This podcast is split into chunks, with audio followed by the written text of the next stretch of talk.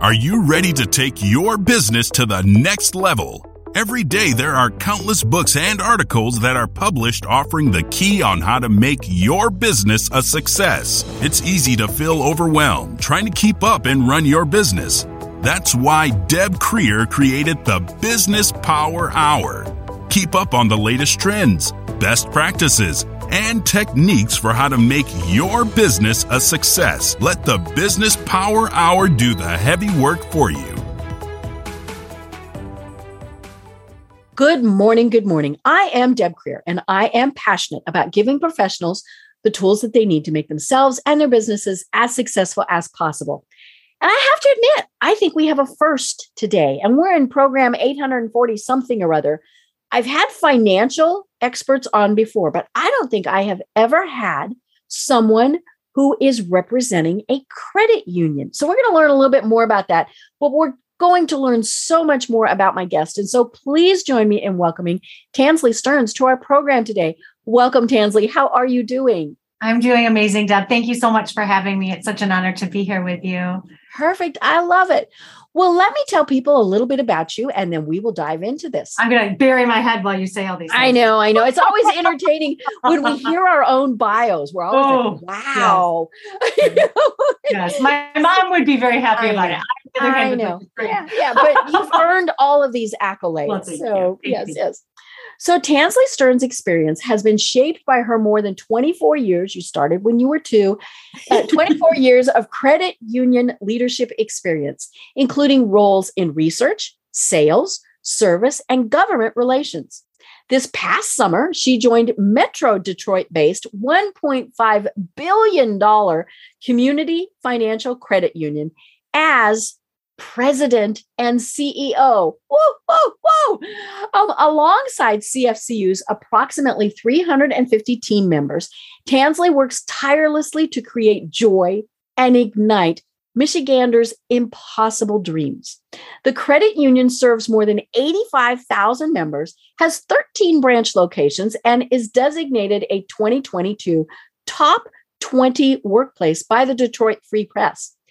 Tansley holds a hosts a podcast titled Despite Impossible, which focuses on stories of individuals who have defied odds and don't comprehend the word impossible. From business to art, affordable housing, education, and more, Des- Despite Impossible tells the stories of dreamers across the nation who bring the impossible to life. So, again, Tansley, welcome. This is such an honor.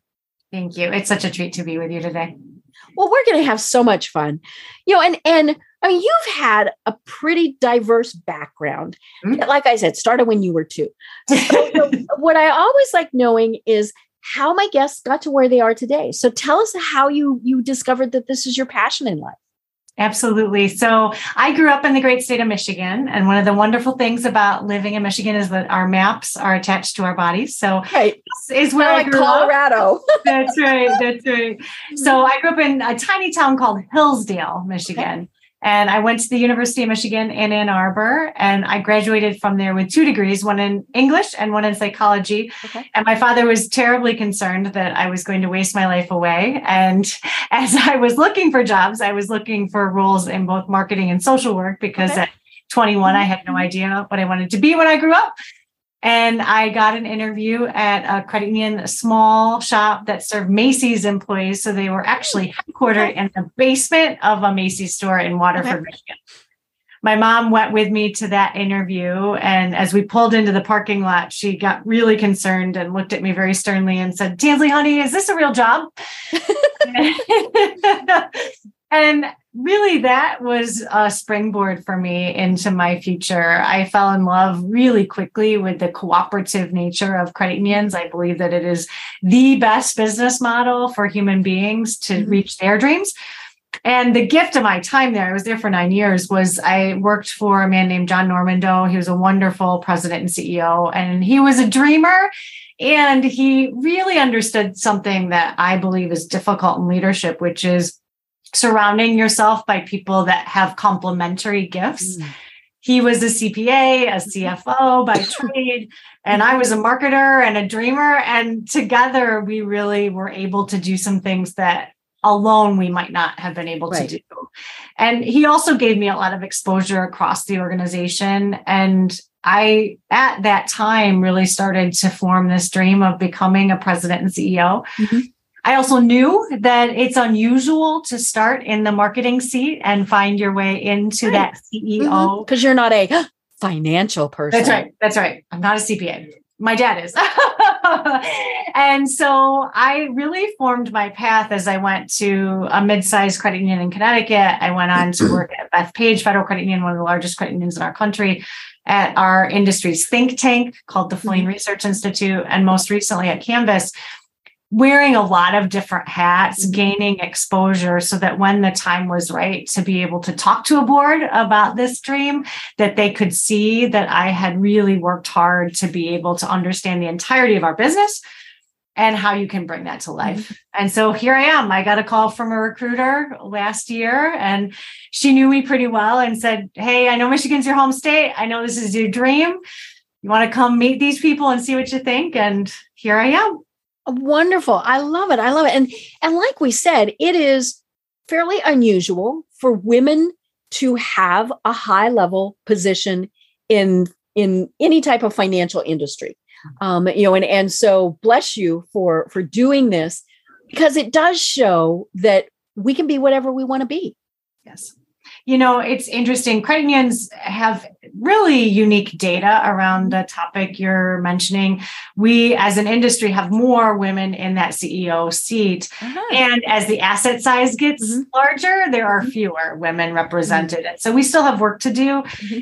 And I also really agree with you. You know, one of my goals in life, as I have a 12 year old daughter, Mackenzie, is that I know that in order to have more women in these mm-hmm. seats, women have to see other women in right. those seats. And mm-hmm. so my hope is that to your point, whatever Mackenzie dreams of doing, she will see that when you have that dream and you chase mm-hmm. that dream, it's possible to right. reach it and that that will invite her to consider more options in her mm-hmm. future. Right. I love it. I love it. Well, let's do just a little basic question here before okay. we, we do a lot more. I think a lot of people don't know what a credit union is. Mm. Um, and we actually love credit unions. Um, we moved from Colorado to Atlanta um, over 11 years ago. And we are still with the same credit union that we were with in Colorado. Um, it's a fairly small one, pretty much just in, in Colorado. But we liked it because of the benefits and, and the fact that it was smaller. And clearly, we haven't had any issues, you know, being a thousand miles away. Mm-hmm. But, you know, I think people don't quite understand what a credit union is. They think, well, you have to be a member of an organization. So, like IBM Credit Union, you have to work for IBM. But, you know, there are so many credit unions like yours mm-hmm. where you're not you're not a member of a company or a group of people mm-hmm. like a, a, military thing or something like that so tell us a little bit more about what a credit union is Absolutely. So I really appreciate the question because I do think that credit unions have an opportunity to tell our story more vibrantly. Mm-hmm. And I always love when I receive that question. We were really founded as an industry in the United States during the Great Depression. Okay. And in fact, there's a wonderful place that if your listeners are ever in New Hampshire, they should go, which is America's Credit Union Museum.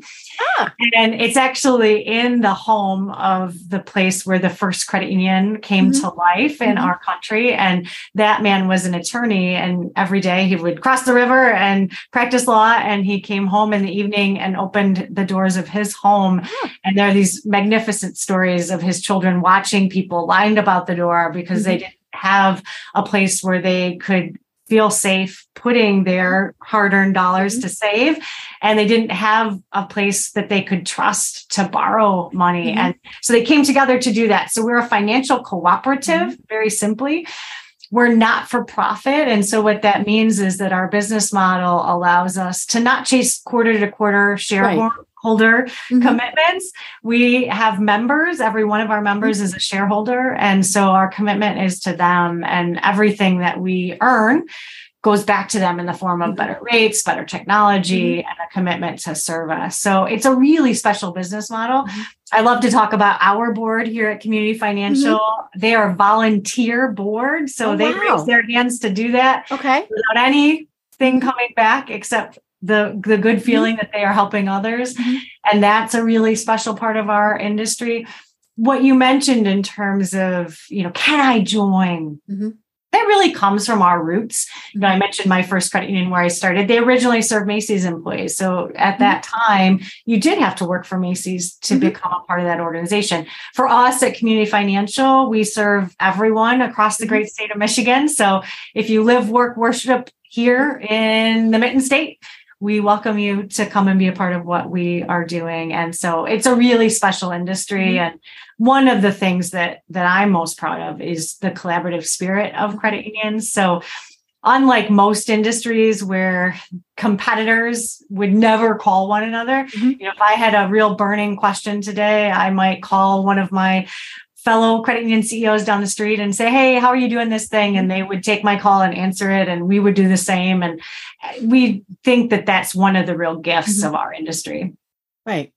You know, and one of the things that I like is that now, you know, we're, we're part of Bellco. Bellco is a pretty good sized credit union, yes, sure but you still feel like it's a, um, you know, putting this in my air quotes for people who are sure. just listening, a small town bank Right. Mm-hmm. Um, you know, we get when when we've done loans and things, we get a much better rate when we sure. go through them. Um, mm-hmm. yeah, it is a little bit more complicated that we're a thousand miles away, but sure. there's these things called Federal Express, and you know because there have been times where you know you have to, and we haven't done anything for a while, so e-signatures might really have have sure. accomplished this, but there were times where we'd have to sign things and then you know send them right back.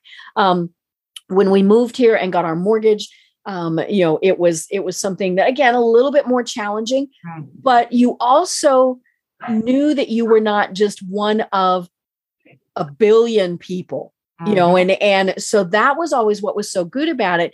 They might not know me by name but that was because i didn't go in. Now if i'd gone in fairly often they, they very well might have known me but it still has that very much small town small bank flavor. Um, mm. and I think that's one of the things that I hear people say because, you know, it's really funny. Anytime I would go to a networking thing here in, in Atlanta, and the bank people from whatever bank would come up and they'd say, "Oh, you've recently moved here. Have you have you moved your bank?" And it didn't matter what they were.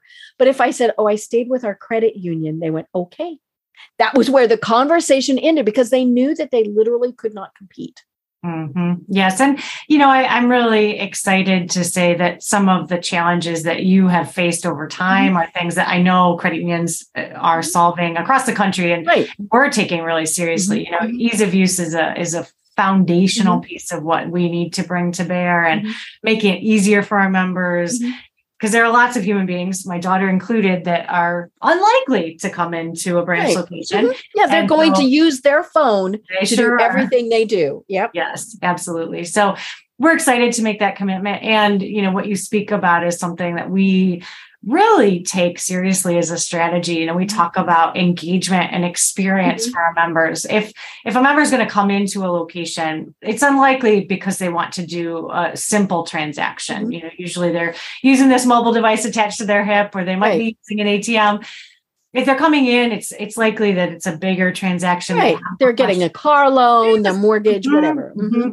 And so we're excited to bring those new experiences to life. In fact, we are launching within the next couple of weeks our playground ah. location, mm-hmm. which is a new branch experience where we're going to test new technology mm-hmm. and the way that engagement comes to life with our members and we're calling it the playground because mm-hmm. we really do want to test and try some uh-huh. things. Uh-huh. You know, the world is moving so quickly right now that it's a good idea to be able to put something into action, mm-hmm. even if it isn't perfect, and be able right. to improve upon it and learn from it and improve upon it. And that iteration mm-hmm. is so critical as we continue to evolve our experience for our members. Right.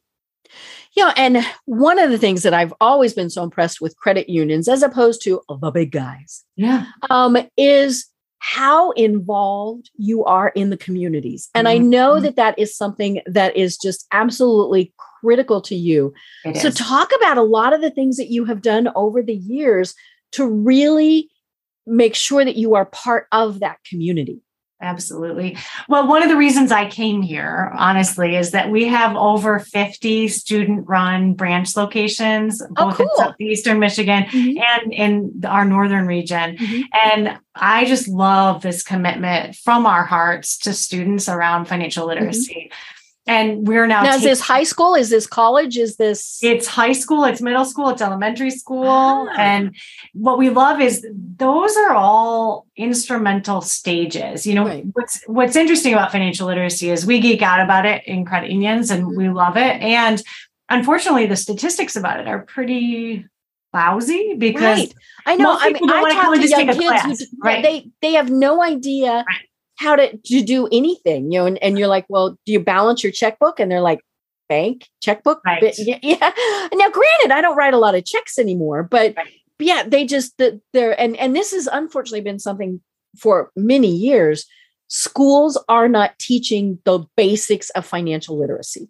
Right. And so what's great news is that we are partnering with the schools to bring that to life. I've had the chance since I got here in June to meet with the superintendents of all the districts mm-hmm. that we are in. And they are so enthusiastic about our next evolution of mm-hmm. this financial literacy, which will not only be that content, Mm-hmm. but technology and product line mm-hmm. that are tied to those stages. You know, when you're in elementary school, it's just about, you know, how do we put away some of that money, maybe start to have some chores. Right uh-huh. learn about those buckets of save, spend, and give, and make that really simple and easy.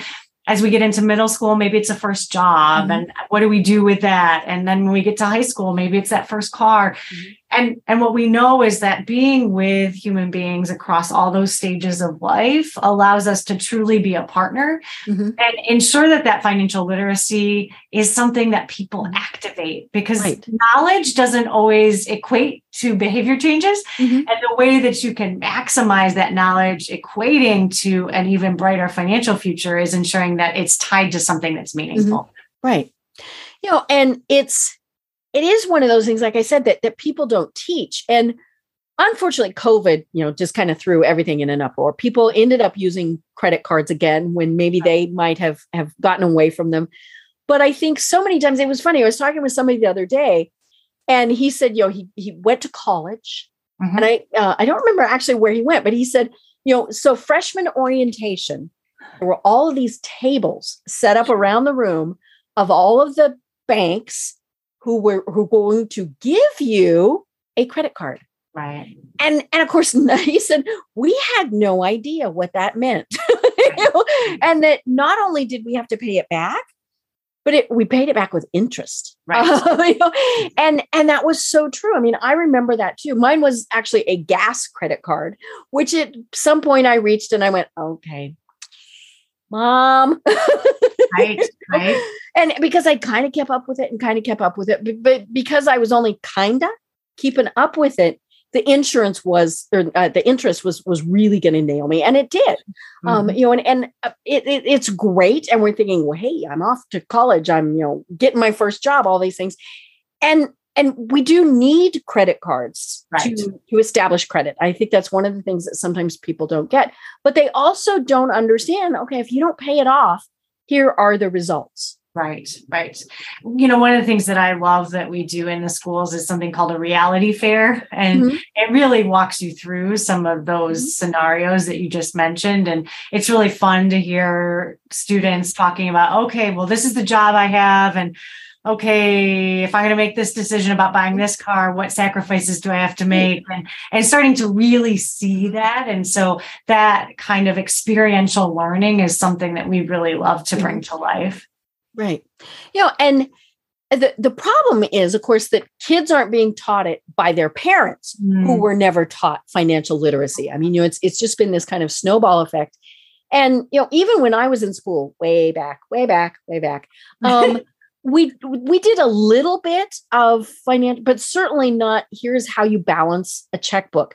Here are those things. And and you know to me that's a school's responsibility. You know yes we need to learn math. We need to learn english. We need to learn all of those things. But we also need to learn what to do when we go out into that world. Um, you know and and unfortunately you know people can't depend on the parents teaching it to them that's that's obviously the great first resource you know your your parents should be teaching that but sometimes they just like we said they just don't know so it's up to schools to complement what they that the, what they're being taught at home um, right. um, you know and, and so i love that you guys are taking the lead with being able to do that Well, and it's it's really good news because the state of Michigan is creating some mandates about that financial ah. literacy in the mm-hmm. schools, and so we're thrilled to partner on that. Mm-hmm. And I, I, also think, you know, to your point about parents, I, have been the part of focus groups with mm-hmm. parents talking about these topics, and mm-hmm. you know, I think what you mentioned in terms of some of the fear, the mm-hmm. intimidation, I think even shame mm-hmm. that parents right. feel. Oh my gosh, I got in debt.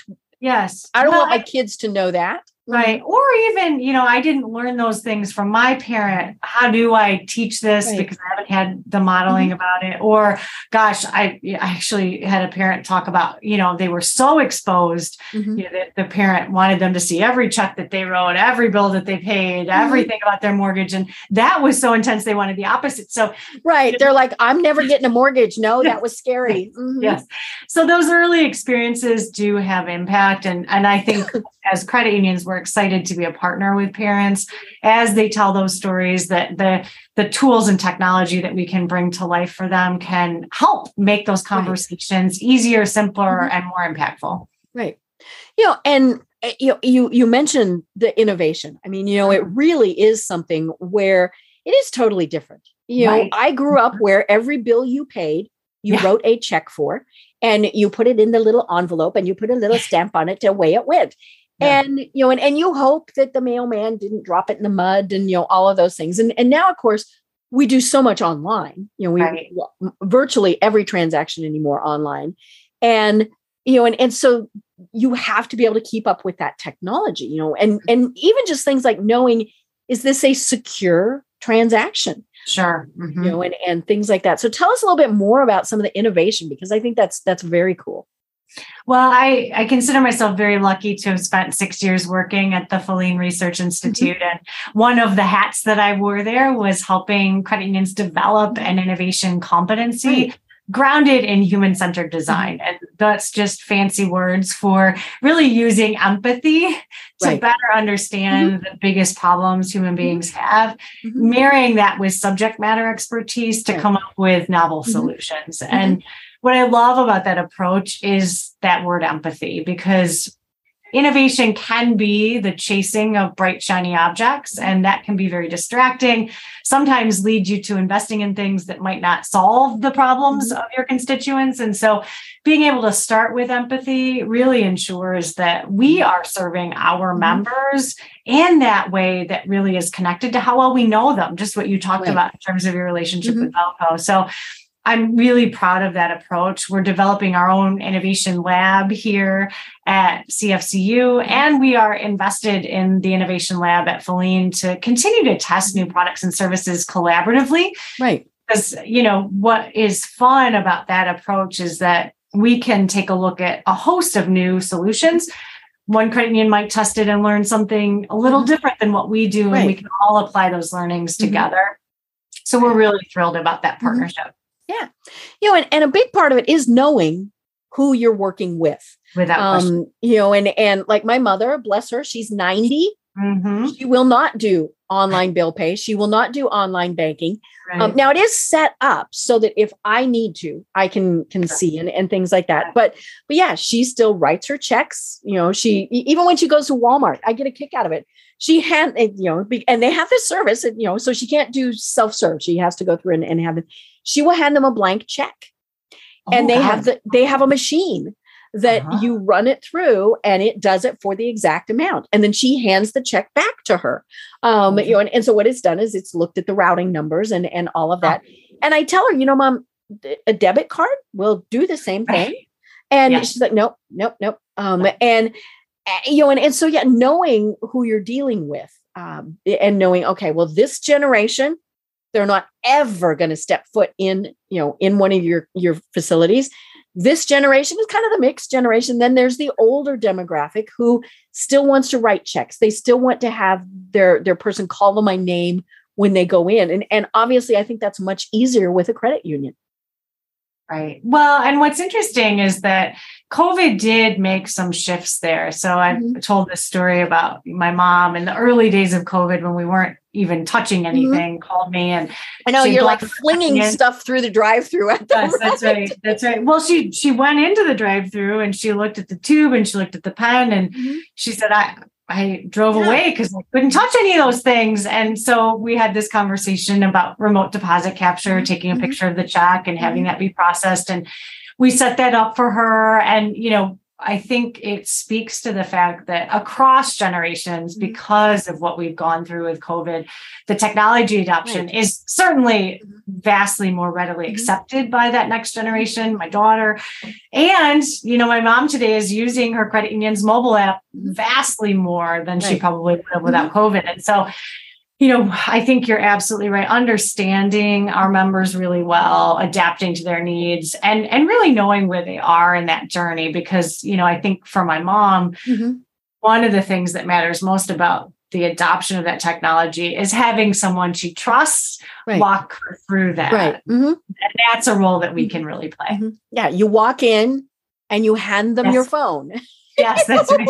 That's right. Yes. Yeah. You know, and, and is that the best optimal way? Well, maybe, maybe. Well, we, we all learn, right? We all right. learn. Mm-hmm. Yeah. And, you know, she's taught me some really important lessons about where there's a need for innovation. You know, she, mm-hmm. about a year ago, had a really bad situation with identity theft, and it was just traumatic you right. know and she talked very openly about how it it caused a lot of shame and it caused mm-hmm. all kinds of headaches and you know we've talked as a team about mm-hmm. the fact that there is this really important need for our members to help mm-hmm. them identify those scams as they happen protect them from those scams right. and you know so again that empathy really can guide mm-hmm. us to what do we need to solve mm-hmm. and then how do we solve that in a new and interesting right. way Right.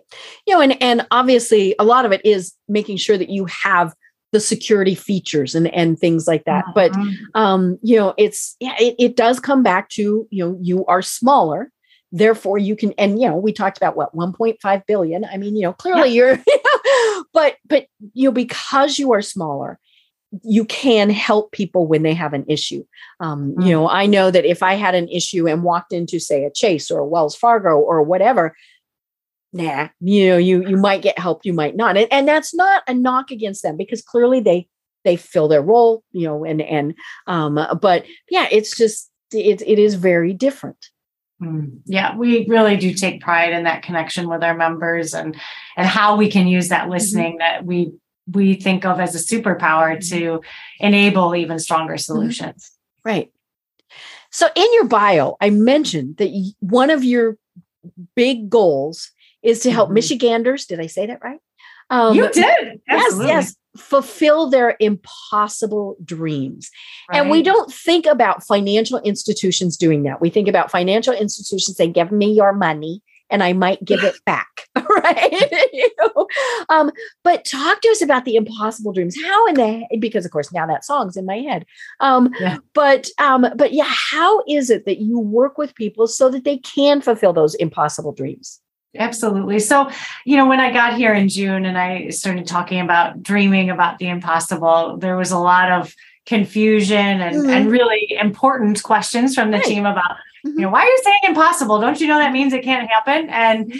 and what I've said is, you know, I, I, do believe as a leader, one of my roles is to speak in hyperbole mm-hmm. and to invite us as an organization to dream boldly. You know, if I if I'm steering us way over here. Mm-hmm. You know, in a year we're going to be here, and in five right. years, those that are listening, we're going to be a little further. And mm-hmm. and by the time I retire, hopefully we'll be to that impossible. Mm-hmm. And so we need to really stretch ourselves to think that boldly.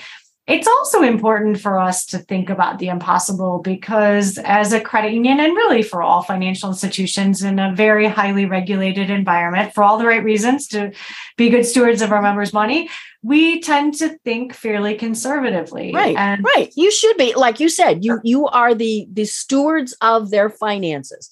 So yes. you have to be responsible. Yes, yes. And with that responsibility, there's also risk in not thinking boldly. You know, for example, when we talk about some of the technology you and I have discussed, if if we don't advance that to a place where my daughter, who's been swiping in an iPad since she was one, which makes mm-hmm. me a mm-hmm. very bad mom, doesn't no, no, no. the technology that all of us are using in our service model, mm-hmm. she's likely to not think of us as a viable partner mm-hmm. in her financial future. Right. And so and it's so much more than technology. You know, when we think about the impossible for us, it's about the big issues mm-hmm. that are facing Michiganders, housing affordability, mm-hmm. as an example. Right. You know, if you are looking for a home in the great state of Michigan today, it's really, really challenging to mm-hmm. find one that is affordable. And right.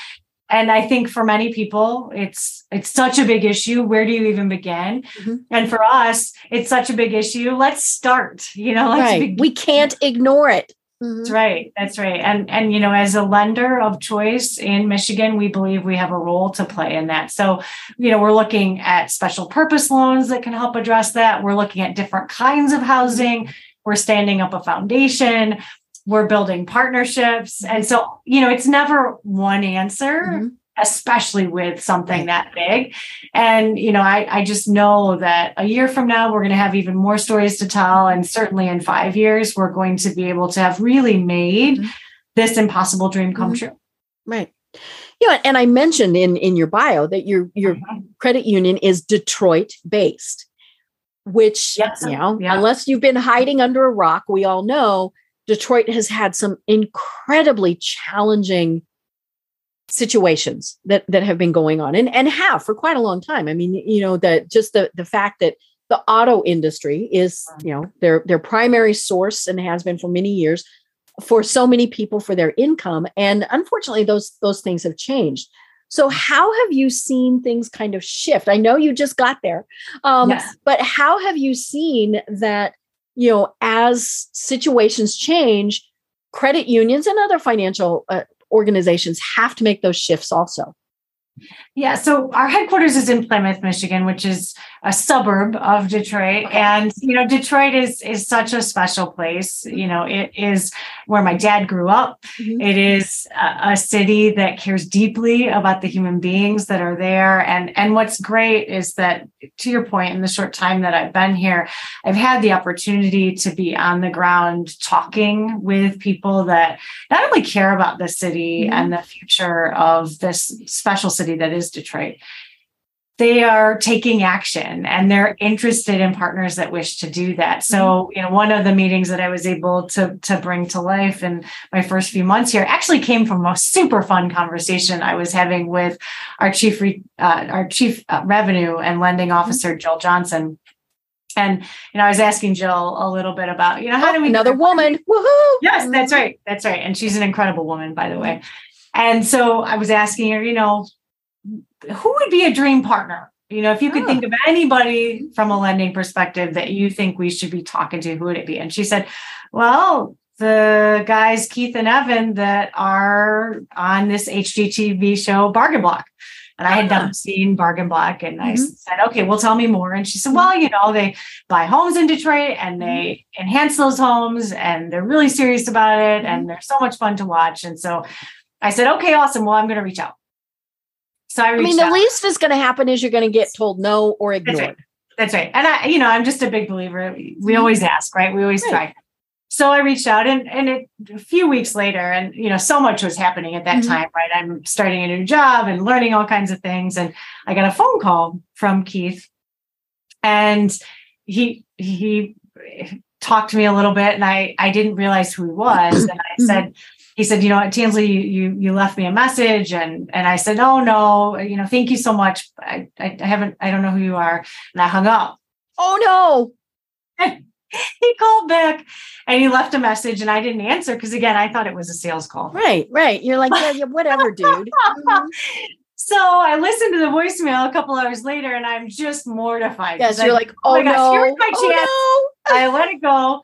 So uh-huh. I called him back and, and luckily Keith was so kind and he said, uh-huh. he said, no, no problem. He said, you know, actually you're about the kindest person to a salesperson I've ever heard. So now we have a really good story about how we uh-huh. met. Mm-hmm. I said, yeah, absolutely. So we went down and we talked to Keith and Evan and, and they really were gracious to share mm-hmm. their commitment to the city. And, you know, our discussions led to a much bigger partnership about how we can address this issue of housing affordability, mm-hmm. how we can be good financial partners to them and to the home owners that they are working to help come into these right. homes. So it, it's really been a lot of fun. And, you know, I can go on and on for days about the many. Now I have to watch just to. yes, you do. Yes, for sure. For mm-hmm. sure. And, mm-hmm. and they're just such gracious human beings. And, and, and I believe that those kinds of partnerships and collaborations are the way that we solve these bigger issues, right? Not any one of us mm-hmm. is going to solve housing affordability. Right. And when we come together, mm-hmm. we have a real shot at it. Right. You know, and I think probably one of the biggest issues is the fact that people think that home ownership is just out of the the realm of discussion for them. Mm-hmm. Um, you know, because when when you're thinking about it, you're thinking, okay, you know, all these homes cost five hundred thousand dollars, you know, all of these things, and and and they don't understand. Okay, first of all, you don't have to buy a five hundred thousand dollar house. Mm-hmm. Um, you know, there are certainly much more homes that are wonderful homes that are much more affordable. Some might need a little bit of work, some might not. You know, and even even new builds, mm-hmm. you know, they are you you see the signs, you see the the big stuff, but so many companies obviously are figuring out okay there's there's a very limited market there. We need to have affordable housing for the masses because that's where you know the the most people are and and so they're are they building the 500,000 and plus up yeah well of course but they're also building things that are you know maybe it's a townhome maybe it's a condo you know all sorts of things are just you know much much i love the concept of tiny homes i can yes. never do that but i love that concept um but yeah so they're figuring out plus they're figuring out that our millennials, bless their little hearts, that's what they want. You know, mm-hmm. they don't want the big houses with, you know, the five bedrooms and two bathrooms and and all of those things. They just want something that's nice and affordable and they don't want to go into massive debt to get them. Well, and that's, you know, it's, it's interesting you raised the idea of tiny homes. We're really excited about those as a possible part of the right. solution to mm-hmm. affordable housing you know and, and, keith and evan have been really gracious to to share with me that there's a probably right size for the footprint of a tiny home. You know they mm-hmm. they gently said to me you know I, we know you've spent a vacation weekend in a tiny home but we've lived in a tiny home. Yes yeah and it needs to be a little bit bigger bigger than tiny. viable. yes what's viable? And and also just thinking again that's another way i think to your point there are individuals of all ages that that think about you know i want to have a home i want to have a grounded place that i can have memories built mm-hmm. with the people that i love and I want to consider going on vacations and I want mm-hmm. to dream about other right. things that I might spend mm-hmm. my resources on. And so being able to have lots of different mm-hmm. options for human beings to build their dream. You know, I think one of the things I'm most proud of when we talk about human beings and their impossible dreams is that my dream is not the same as your dream is not right. the same as the next mm-hmm. person's dream and we want to understand that and walk with people towards mm-hmm. their unique impossible right Right. You know, and and it ultimately comes back to what we were saying, financial literacy. You know, understanding, okay, maybe you want the $500,000 home, but is your mortgage going to be so much that you can't take vacations? Mm-hmm. Um, you know, and and and unfortunately we've seen that a lot. I've you know, I've seen that so many times where, you know, it's like, yeah, I have this gorgeous house, but you know, it, it, our mortgage is eating us alive. Um, right. you know, and and and you know and, and i i want to be clear you know it's it's not the fault of the lenders mm-hmm. they are a business they are in business to make money you know if if you have a mortgage that is too big well you signed for that. Um, now did you understand what you're get, what was happening? And i think that is is one of the big issues is people don't always understand when they're signing for the mortgage what all that entails. Um, you know and, and of course covid just ugh, covid threw that completely out you know i mean that was just very confusing. And um, you know I, I remember talking to one person and she said well yeah we're we're not paying and they're they're fine with that. And i said you do understand you still owe that right? You know they they didn't just say okay we're writing off those $500 a month payments. No you still owe that at some point um, you know and, and it might be higher interest rates i mean all sorts of things. And and so yeah it, it back to financial literacy people just absolutely have to understand what is going on. And you know and and whoever's teaching it to him has got to be doing a, a good job at teaching it to him yeah. And again, I, I, think the key to that is that it's relevant, right? right. At, at, the moment mm-hmm. that we have the opportunity to talk to somebody as they're mm-hmm. considering home ownership, mm-hmm. the ears are open then, right? The, the right. opportunity is then to be able to talk about, okay, so what mm-hmm. are your dreams? Mm-hmm. You know, what matters most to you? Right. And how can we then mm-hmm. apply that knowledge so that it helps them make the decision that is going to head them in the direction that is towards those dreams? Right. Right. You know, and, and there's so many variables that I think so many people don't even think about is like, okay, well, this is great. This is fabulous, but ooh, I'm not sure about the school district here. Oh, sure. Um, you know, or okay, we're retired now. And so we need to, you know, all of these various things. And and, you know, that's, you know, if you're dealing with, you know, the person where you're just the number, they mm-hmm. don't care. You know, but when you're dealing with a much smaller organization, whether it's a you know a specific mortgage lender or something like a credit union, they are going to care because they want to keep you long term. I remember years ago, I was we were you know in the the housing market and the we were being pushed towards a much larger mortgage than we could afford. Mm. We could afford it right then, right? But it was going to be it was going to be difficult.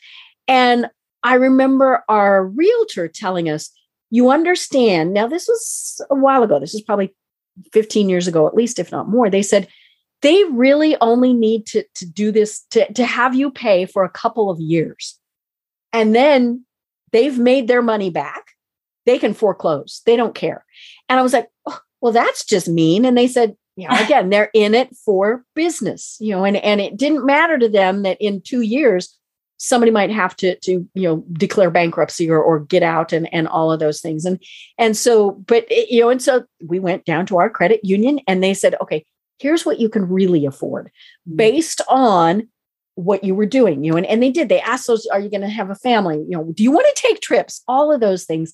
And so they they they did tell us you qualify for much less than you think you do in order to be practical. And that was such valuable information well, I love what you're pointing to in terms of the engagement with our team. You know, we are thinking boldly about the future of work here mm-hmm. at Community Financial, and and that means really engaging people mm-hmm. in how they can have a role mm-hmm. that allows them to go home at night and be really enthusiastic mm-hmm. about it. If you were to meet our team members here at Community Financial, sharing financial literacy, mm-hmm. being able to see members reach those goals and dreams, walking with our members towards those is so powerful in terms of the way that they bring their roles to life. And so it's a huge part of who we are. And, and I talk a lot about the fact that, you know, the experience we can create for our team here at the mm-hmm. credit union then directly translates to our members having an mm-hmm. even more powerful experience. And so, you know, I, I, think for our team, one of the reasons they love to work here is that we do care so deeply. We do put 1st mm-hmm. and our commitment to the community is so great. Mm-hmm. I love it. Well, speaking of the commitment to the community, I want to yes. kind of switch gears a little okay. bit. Sure. Let's talk about your podcast. Absolutely. Um, I like podcasts. Um, you yeah, know, and, and, so you know, and and it's uh, it's uh, it's funny. I just went to Podfest. We had oh, fifteen hundred yes. people there who were talking about podcasts. I mean, it was just my little head came away and went, you know, and and just um. But so it's your your podcast is called Despite Impossible, and it is through the credit union. Am I correct? It is absolutely so. Which sounds very unique. Which yes. you, know, eh, you know, it's not just something you've gone off and done. No, no. It is. It is something that the credit union is doing. So I love that. So talk to us more about that. Absolutely. So I'm a big believer in thought leadership. You mm-hmm. know, in a world that is very, very, very noisy people have all kinds of messages coming mm-hmm. at them. And so for us to just be shooting out more messages about we have great rates, we care deeply about our members, mm-hmm. those things matter. And what I really think works is engagement where we're telling stories, where we're mm-hmm. inviting a two way conversation with our members, with our community. And that's really what Despite Impossible is about. We want to invite people to think boldly about what some people would think could never happen. And I've been talking a lot with my team about our guests, and and it's hard to even come up with the right word to describe these amazing human beings because they are dreamers. You know, they are mm-hmm. thinking boldly mm-hmm. about the future.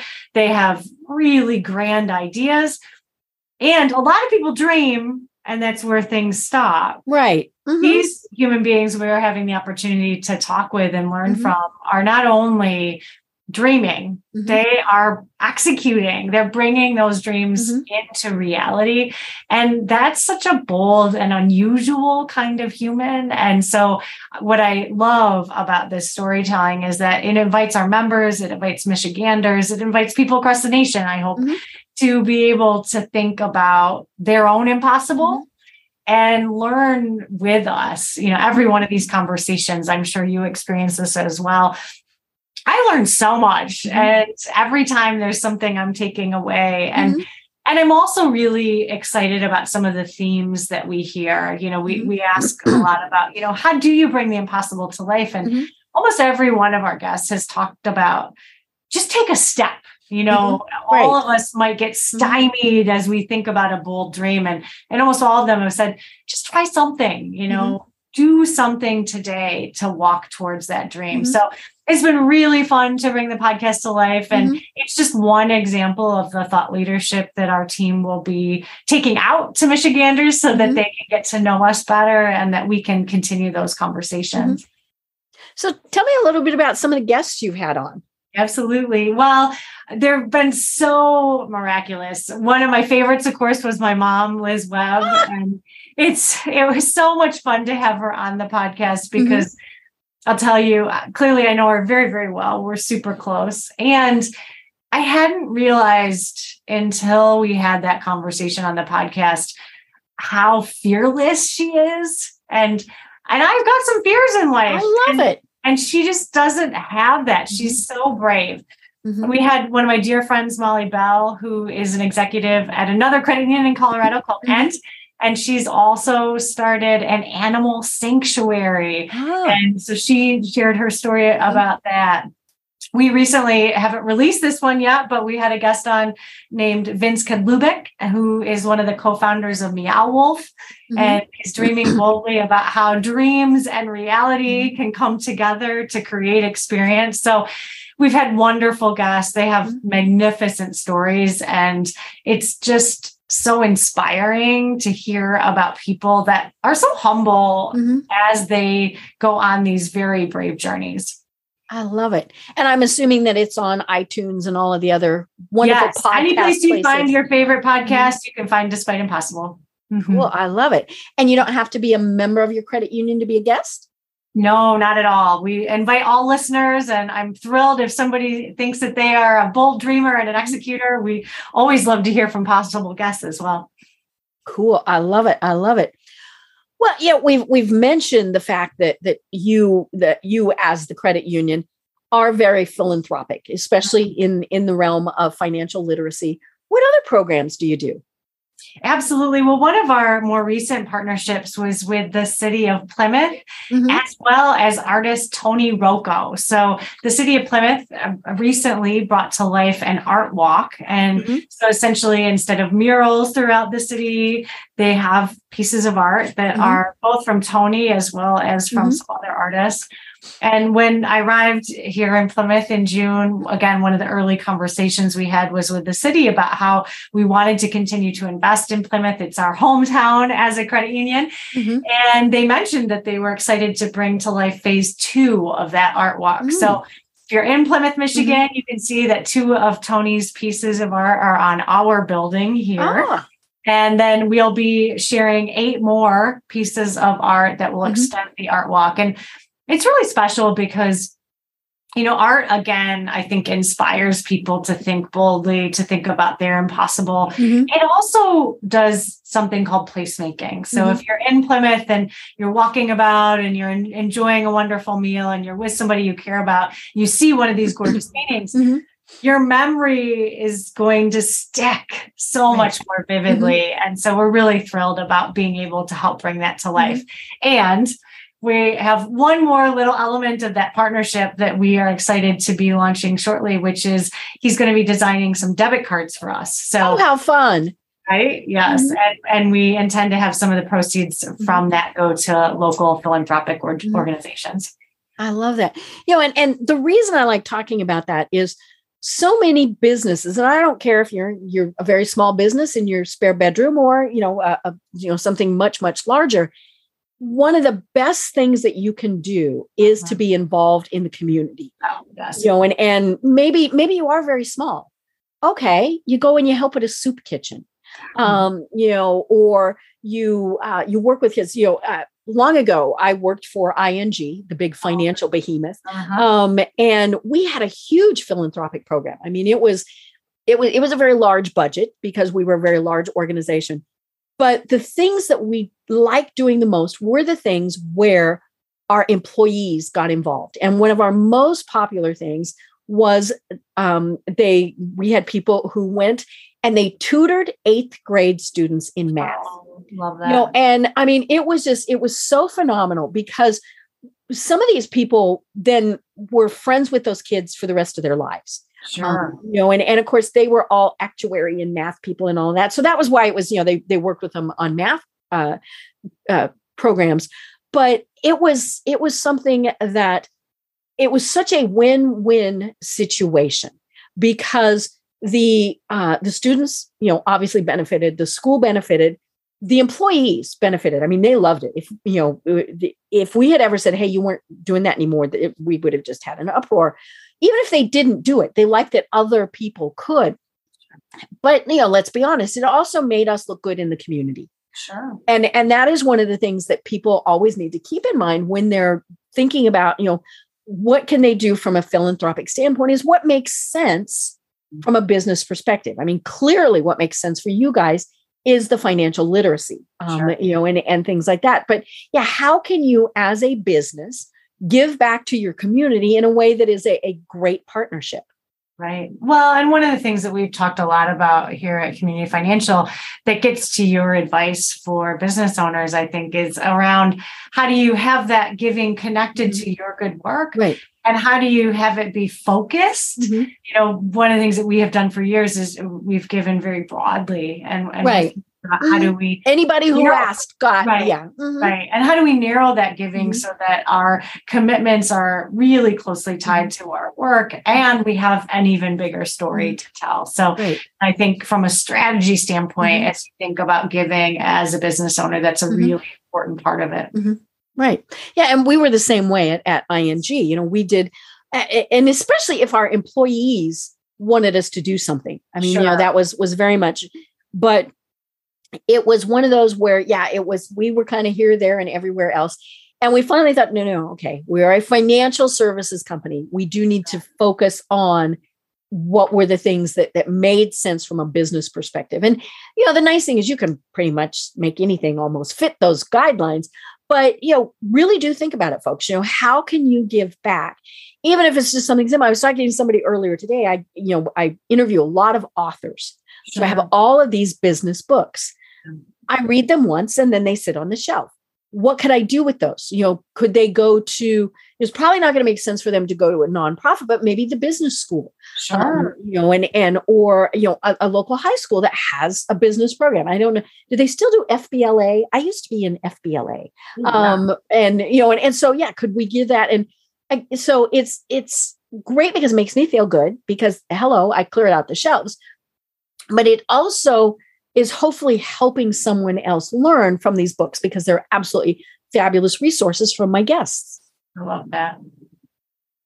Well, oh my gosh, we've only got about five minutes left. And, and so please tell us a little bit more specifically about um, the credit union. Like, okay, I'm in Atlanta. Could I join? You know, all of these various things. Right. Well, first of all, we do serve Michiganders only mm-hmm. at this point, and okay. I would always say that if you are interested in credit unions, mm-hmm. if you look at credit unions They're in every state. They mm-hmm. are. And mm-hmm. so CUNA.org has really wonderful resources. Uh-huh. They're the National Trade Association mm-hmm. for Credit Unions. And, and they're wonderful local credit unions all mm-hmm. over our magnificent country. From a community financial standpoint, we do serve our members fully. I think one of the things that's often not understood about credit unions is that mm-hmm. we have the full suite of services. So, mm-hmm. from mortgages to savings accounts right. to investments, if it's a need under that financial umbrella, we take it very seriously, including commercial and business accounts. So, we're really proud of mm-hmm. that, that work as well. And we're just super excited to continue to invest in our communities invite people to be a part of that conversation and you know we we love the mm-hmm. the, the, opportunity to invite people to dream those impossible mm-hmm. dreams right you know and, and if you just want to see what they're doing it's cfcu.org um, you know because there are just great things and and it it might give you inspiration for hey if i want to join a credit union in my area they're doing it well here. Let's make sure that they're doing it well there. Um, right. You know, and, and, so it's great inspiration. It's not that you're comparing because everyone is different.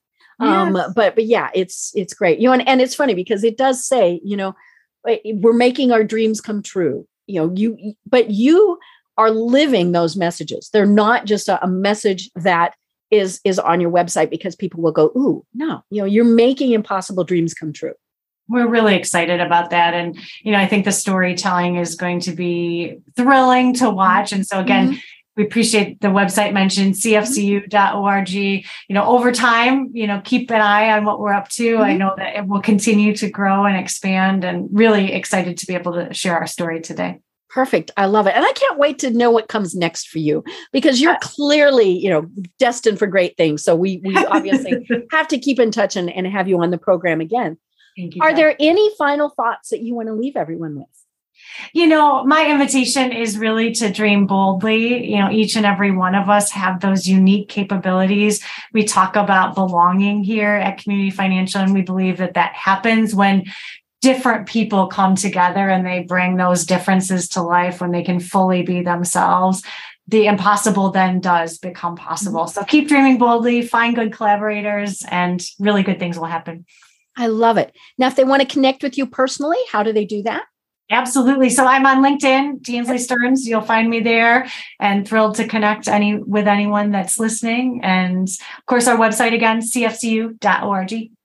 Perfect. I love it. Well, this has been such a fun conversation. Yes. And you know, can't wait to do it again. I'm Deb Krier. I've been talking with Tansley Stearn, the president and CEO. Pay attention to that, folks. The president and CEO of Community Financial Credit Union. I wanted to make sure I had it right. Until next time, everyone have a great day.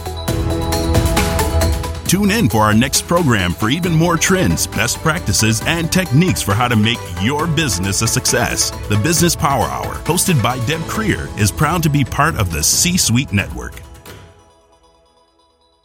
This podcast is a part of the C Suite Radio Network. For more top business podcasts, visit c-suiteradio.com.